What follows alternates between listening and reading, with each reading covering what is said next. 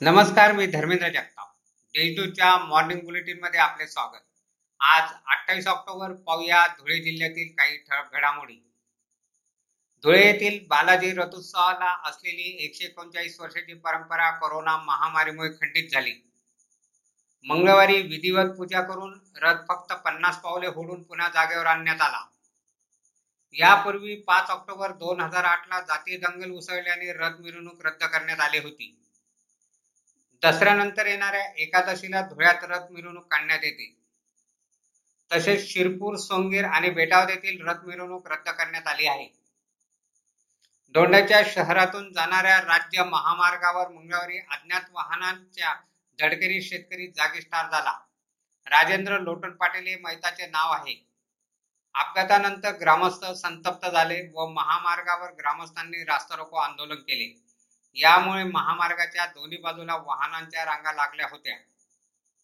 साक्री तालुक्यातील सामोळे येथील शेतातील कांदा चाळामधून कांदा चोरट्यांना तिघांना रंगे हात पकडले.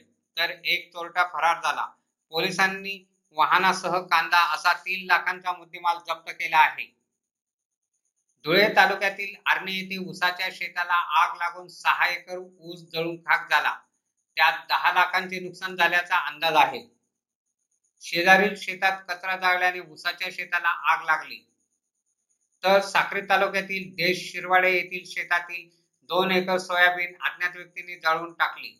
यात लाखोचे नुकसान झाल्याचा अंदाज आहे. नागपूर सुरत महामार्गावर आकलाड गावानजीक विचित्र अपघातात मोटरसायकलीला ट्रकने धडक दिल्यानंतर मागून येणाऱ्या वाहनाखाली चिरडून मोटारसायकलीवरील पिता व बारा वर्षीय मुलगी जागीच ठार झाले. विलास हिरामन देवरे आणि अंजली देवरे हे मैतांचे नाव आहे. महापालिकेत पुन्हा एक कर्मचारी कोरोना बाधित आढळून आला. तर मंगळवारी चोवीस तासात अठ्ठावीस रुग्ण आढळून आले आहेत. जिल्ह्यात आतापर्यंत बाधितांचा आकडा तेरा हजार तीनशे छत्तीस वर गेला आहे. अशा आहेत आजच्या ठळक घडामोडी. सविस्तर बातम्यांसाठी वाचत राहा देशदूत आणि ताज्या बातम्यांसाठी भेट द्या W W W dot Deshdoot dot com या संकेतस्थळाला. धन्यवाद.